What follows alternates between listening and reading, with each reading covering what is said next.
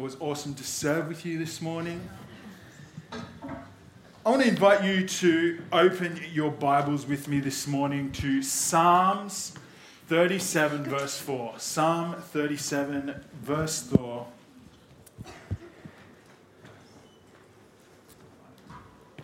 And it reads Take delight in the Lord, and he will give you the desires of your heart. Take delight in the Lord, and he will give you the desires of your heart. I'm going to ask for a little bit of congr- congregational participation this morning. I want anyone to put their hand up if they have a dream. I'm talking about like a goal, lifelong goal, a desire, a passion, um, you know, like an, a dream of you know, maybe going somewhere or being rich or having an awesome job or career, anything like that. Everyone? I'm expecting most people. So, my lifelong dream from when I was about six years old till when I was 16, 17, I wanted to be a rock star. I wanted to be a professional musician. And it wasn't really about being rich or famous or anything like that, but I just wanted to play guitar every day. Like, I just, I, it's been a passion my whole life. I've played guitar. I remember the day that my parents brought me my first guitar. I was six years old, and it was awesome. And it was this blue, little blue acoustic guitar, and I loved it. And I don't know what happened to it, which is really disappointing, but I loved that guitar. And ever since that day, I've had a passion about playing guitar and I, and I still love it. But you see, what, what happens was I, I got to, eventually, when I was about 15, 16 years old, I got to join a band. I got to be in a band. And at the start, it was awesome. I was hanging out with a bunch of guys. My brothers were in the band, and it was awesome. And we changed names like 10 times. And I told the youth kids our na- the name of our band on Friday, and they laughed at me, so I'm not telling you this morning. Oh, but we, I, I loved it. And then we started getting gigs and it was awesome and we were making money and i could finally go yes i'm a professional musician. I got paid for my craft. And then what they never tell you about being in a band that when your band starts making money it sucks to be in a band. You know everyone starts going well i drive the, the van so i need a little bit more money. So everyone else makes a little bit more less money and then everyone's arguing about it, and then someone's like, oh, I'm paying for the, the place where we practice, so I need to get some more money, and everyone gets a little bit less money, everyone gets a little bit more disgruntled, and everyone's, and like all of a sudden, this dream that I had of being a professional musician wasn't so good anymore. You know, and it's like, well, what happened to the dream? Where's the dream? This was my desire. This was what I wanted to do and then the dream wasn't what I thought it was going to be. You know, there's a guy in the Bible, his name's Joseph, and he had a dream. And if you follow his life, and I'm, I'm going to uh, uh, break it down real quickly this morning, the story of Joseph's life, like he had a dream. You know, Joseph was, was already different from the moment he was born. He was the son, he was the 11th son of Jacob, and he was the first son to Jacob's favorite wife, to the pretty wife, the wife that Jacob had worked for 14 years to get. And I just want to throw this in there this morning. Ash, you are my favorite wife, just in case anyone's wondering. But so already, right from the get go, Joseph was different from all his brothers. He had 11, he had 11 brothers and he was the only one, but he was also his dad's favorite. Jacob loved Joseph just a little bit more than all his other brothers. Joseph was always special to Jacob, and so much so that we see Jacob gets this really nice coat. And it's like Joseph, uh, Joseph gets this, I'm mixing my names up, sorry. Joseph gets this really nice coat from his dad. And it's like, it's almost like a spit in the face to his brothers because Joseph is like going around in this real nice, like Nike coat, and all his brothers are wearing Kmart coats. Like, you know what I mean? So, but Joseph's already different. And there's this verse in um, Genesis Genesis chapter 39, verse 6, and it's, oh, sorry, wrong one. Genesis chapter 37, verse 5, and it says, Joseph had a dream, and when he told it to his brothers, they hated him all the more. Like Joseph was already different, and we already know that his brothers hated him, right? They didn't like him already because he had the nice coat, and his dad loved him more. So one morning, Joseph shows up to his brothers, and he's like, Guess what? I had this dream. And his brothers like, We don't care. We hate you. We hate your dream. We don't want to hear this. But Joseph is like, I'm telling you anyway. So Joseph goes, Well, I had this dream, right? And we got these like bales of hay and we stacked them all up. And all of a sudden, your bales of hay started bowing down to my bales of hay. And his brothers are like, Are you saying that we're going to bow down to you? And he's like, Well, that's the dream. And they're like, No way. We hate you. We hate your dream and we hate your coat. But Joseph then goes on and he tells them another dream. He's like, I had a dream and there were 11 stars, and the sun and the moon, and they were all bowing down to my star. And his brothers get even angrier and like, we don't want to hear this. We're not bowing down to you. We hate you. We don't want you here. And you know, I, I love Joseph for having a dream and it made him different, but he was okay with that. Like he embraced the different. He didn't care that his brothers hated him. He was going to say the dream. You know, I, I, I, often encourage our youth kids, and it drives them crazy, I'm sure, but I, I often ask them, What is your dream? What's your dream job? Where are you going after school? Because when you have a dream, it makes you different. And when you have a dream, it pushes you forwards and it gives you something to chase after. And I think it's so important that we, we dream big and we have these goals and life and something to pursue. And so I ask the kids regularly. I know all of them go, You asked me this like two weeks ago. And I'm like, Well, I was hoping that you might change your mind. I was, I'm so hoping for a youth kid to come up to me and go, I want to be an astronaut one day. It hasn't happened yet, but I'm waiting. I'm like, that would be awesome. So Joseph's brothers get really upset with him. And they decide that they're going to kill him. They're going to get rid of him. They can't have Joseph around. So they make this plan and they end up throwing Joseph in a pit and they're going to leave him to die. One of his brothers, Reuben, is like, Oh, we can't kill him. He's our brother. I don't want that on my hands. So they throw him in a pit and they're going to let the animals kill him.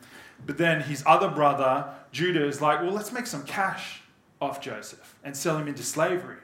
So they rip up his coat, they cover it in lamb's blood, and they sell Joseph off to slavery. He goes to Egypt. He works for a, in a, the house of Potiphar. And Joseph works so hard in the house of Potiphar that he eventually becomes second in charge of the household. And in the Bible, in Genesis 39 6, it says, Now Joseph was well built and handsome. So we know that when he was working in Potiphar's house, he got abs. He started getting good looking. He was tall. He was handsome. And he catches the eye of Potiphar's wife. And she, she starts to make advances on Joseph. And Joseph's like, No, I don't want any of that. I love my master. I'm, I'm doing quite well in this slaving industry. And I don't want to, you know, lose my position. So um, she gets upset with him, frames him, and he ends up in prison. And so, like, this isn't the dream. Now he's in prison. Like, but what Joseph does is he, he's so, he does something amazing in prison. I don't know how this works or how he manages. The only thing I can say is it's a God thing. He becomes in charge. He gets to a point where he's in charge of all the inmates in the prison. The wardens like him. And all of a sudden, Joseph's in charge of the prison. And while he's in prison, he meets some guys and they have dreams. And Joseph translates their dreams and explains it to them. They get out of prison. He's still in prison for a while. But all of a sudden, one of them remembers Joseph and goes, Well, Pharaoh's got a dream. And I know this guy who can translate dreams. So Joseph comes out of prison into the palace translates these insane dreams that Pharaoh's having about cannibalistic cows. And all of a sudden, Joseph's like, well, here's what God's saying. We're going to have seven years of blessing. We're going to have heaps of food. It's going to be amazing. And then we're going to have seven years of famine.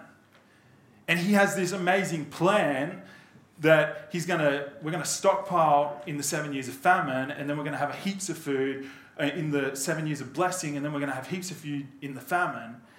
And so he, he spells out this plan. Pharaoh makes him second in charge of the whole Egyptian empire, only second only to Pharaoh himself. And all of a sudden, a few years later, when the famine starts, his brothers show up in Egypt and they bow down before him. But so does the rest of the Egyptian empire at the time. You know, Joseph had a dream and it made him different. And so many times growing up, I've heard the story of Joseph used as this motivational speech about having your dream and following your dream and, and, and you know, if you lose the dream, being persevering because you're going to get to the dream. And like, I don't really think that's the story of Joseph. Like, it sounds good, it's encouraging, but I don't really think that's the story of Joseph. You know, I had a lifelong dream of being the youth leader, of being a youth pastor. That's been a, a, lifelong dream. Someone spoke it over me when I was 10 years old. But it's always been one of those dreams that I've just put to the side. It's been one of those things that I'm like, oh, it'll happen when, maybe when I'm 30, maybe when I've established myself, maybe when I, after I've had a career, maybe after I've made some money. You know, it was always one of those sort of dream. And when I when I finally moved back to Australia after living in Russia for 10 years and I did my first year of university, and God said, I want you to go do internship. And I wasn't super keen on that. I wanted to go and do my own thing. I'd been doing ministry with my parents for a long time and I wasn't super keen, but I did it anyway. I said, okay, God, I'll go do internship. So I applied. And I even remember I had a meeting with Pastor Marty and during that meeting, it was like an interview for internship. And I remember at the end of the interview, he said to me, Luke, I just want you to know that just because you do internship does not guarantee you a position here at church. And I was in like this internal battle because I'm like, well, why the heck am I doing this? But at the same time, I'm like, well, okay, I don't want to do ministry anyway, you know? So I was okay with it and I did internship and I finished that and it was amazing. And then God said, I want you to do a diploma. So I did a diploma and I started volunteering here at church. And eventually got to be the youth leader, which was, you know, this dream come true, but it was so different than what I expected. You know, there's been, I've had amazing moments being the youth leader here at church.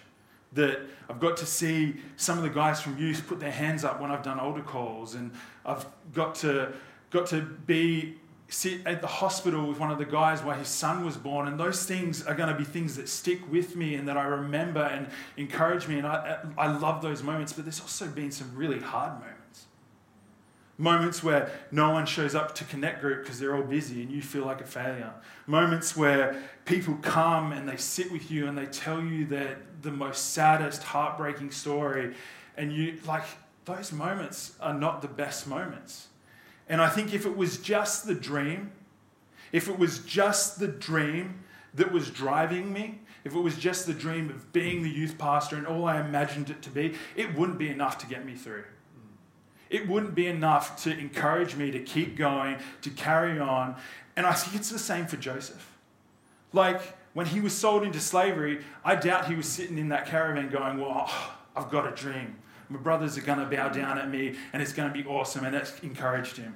You see, not one place, there's 13 chapters after Joseph goes gets sold into slavery, and in not one of those chapters does it go, and Joseph remembered his dream, and it bolstered him, and it motivated him, and he carried on. It doesn't say that. See, Joseph didn't follow his dream, he followed the call of God on his life. And his dream followed him. Joseph didn't follow his dream. He wasn't sitting in prison going, Oh, well, I'm going to get my brother someday. That wasn't what motivated him. He just focused on God and what God called him to do. You know, I'm not, I'm not here this morning telling you just give up on your dream.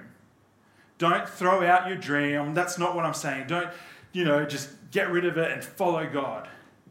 You know, if you have a dream, if you have a talent, if you have a desire in your heart that that's something that you're awesome at or something that you want to do, foster that dream, build it up, do, do everything that you can with that dream, but don't pursue it. Don't follow it. Follow the calling of God on your life. Because the success of Joseph wasn't found in following his dream. It wasn't found in waiting for the dream to show up. It wasn't found in pursuing it. It was that wherever he was put, in the house of Potiphar, in prison, he just did the best he could with what God had put in his hands. In Luke chapter 16, verse 10, it says, Whatever can, Whoever can be trusted with very little can obviously be trusted with much. And whoever is dishonest with little will also be dishonest with much. Like, I think Joseph understood that core concept. It was, he knew that if he just put his hand to whatever was in front of him, he used the talents, and that God was going to bless that. And everywhere he went, he lived by that principle. When he was in the house of Potiphar, he worked and worked and worked, became second in charge. When he was in prison, I don't know what you do in prison to get the prison guards to love you, but I'm pretty sure it involves a lot of prayer and being a nice person. Like, he did the best with what he had at the time and he worked at it. You know, I think in prison that I'm pretty sure, it doesn't say this, but I'm pretty sure that Joseph must have spent a whole bunch of time getting close to God. A whole bunch of time building his relationship with God, getting to know God, because when those guys showed up and they told him their dreams, Joseph had the translation. Joseph knew what it was about. Joseph knew what was happening. Like, wherever you are, whatever season of life you're in, hone that skill, use that skill, just stay in that time and use it to the best of your ability because God's going to give something big out of that. Because if you look after whatever God's put in your hands right now, He's going to bless that and He's going to give you more and it's going to get better. And that's the success of Joseph. You know, I, I, I go back to that first verse, Psalms 37, verse 4. Take delight in the Lord, and He will give you the desires of your heart. Because when we take delight in the Lord, when we find our calling and our purpose and, and His glory in that, all of a sudden we stop pursuing the delights of our heart, but God starts to change them. God starts to shift them. Like I think so so often we can get nervous because the dream is different than what we expected. Like when Joseph got to the end of I don't think Joseph's dream involved being in prison or being a slave or or or any of that. But when he actually got to the end, even then his dream was different. It was different from what he expected. It was different than what he had planned. It wasn't what he was hoping for. His dream was different. You know, he, he, wasn't, he didn't have his 12 brothers bowing down to him, he had an empire bowing down to him. Like the, the master, his master, when he was in slavery, whose house he worked in, Joseph ended up marrying his daughter. Like, that, uh, that's different than what he expected, you know? But God will do big things with our little dreams if we just don't follow them and we follow Him. If we foster what's in our heart but we don't pursue it, God can do amazing things with it. But I, I think of my dreams. You know, every, a lot of us here are married. Um, I've been married for six months on Friday, which is awesome. Um, but you know, my dream of getting married was different than the reality of getting married. And I, I, think it doesn't matter how many amazing books you read or how good your pre-marital counseling is. No one tells you that when you get married, you are going to have a full-on yelling fight about what side of the bed you sleep on.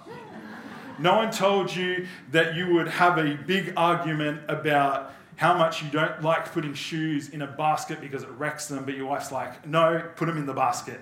I don't want them on the floor. Like, no one prepares you for that. And, and you know, like when you have a dream of marriage, it's like, oh, the closeness and the love and waking up next to the person and looking in their eyes. My poor wife has to wake up next to me, the crankiest, like, not morning person in the world. You know, and like that wasn't in the dream. That wasn't what we were hoping for. That wasn't the expectation of marriage.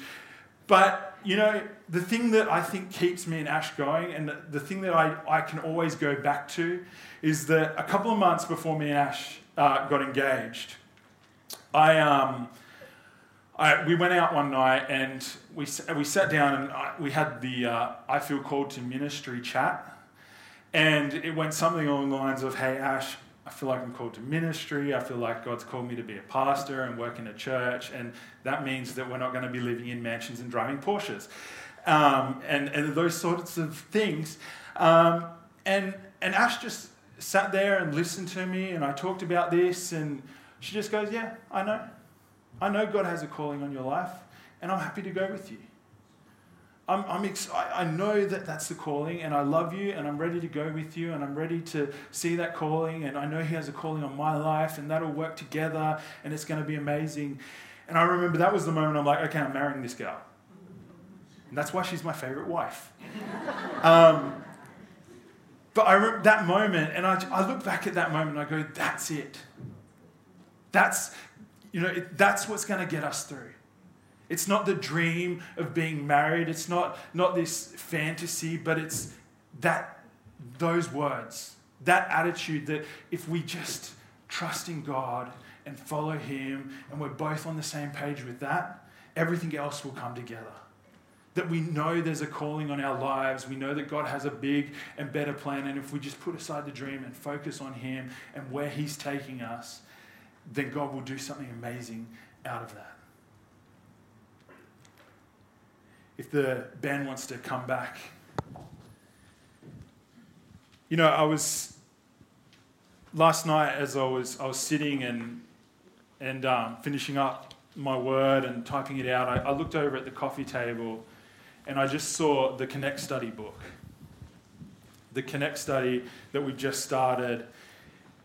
And a question that I feel like is a God question popped into my, my heart, and it really challenged me. It really challenged me. And I want to I want to challenge you with it this morning. What if I am made for more than my dream? What if I'm created for bigger, better things than the desires of my heart? What if?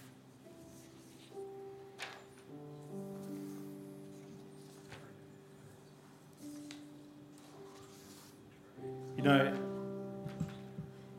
I believe that I'm created for bigger things than I can imagine. I believe that the dreams that are in my heart, you know, that dream of being in a band and being a rock star, I didn't find that, that companionship, that love of music that I was looking for and hoping for. But you know what I did find it in? The creative team. You know, where I didn't love being in a band, I loved being on the stage. And I think if we just trust in God and let Him work and let Him bring something amazing out of us, that, that He will take our dreams and we'll still, He'll still get them. I'm more, I, I, I am confident to stand up here this morning and go, dreams do come true. But they don't come true by pursuing them, they come true by following God and the calling on your life. You know, when, when I took up the call to be the youth past, the youth leader here at church, I didn't, I didn't imagine, I didn't dream that I would be my side hustle, the, the thing that I do for work, would be cleaning toilets and, and doing graphic design work. Like, that wasn't in the dream. But you know what? I've come to a place now where I just want to do what God has called me to do and let Him worry about my dream. You know, in, in Matthew chapter, 30, uh, chapter 6, verse 33 and 34, it says, But seek first his kingdom and his righteousness, and all things will be given to you as well. Therefore, do not worry about tomorrow, for tomorrow will worry about itself. Each day has enough trouble of its own.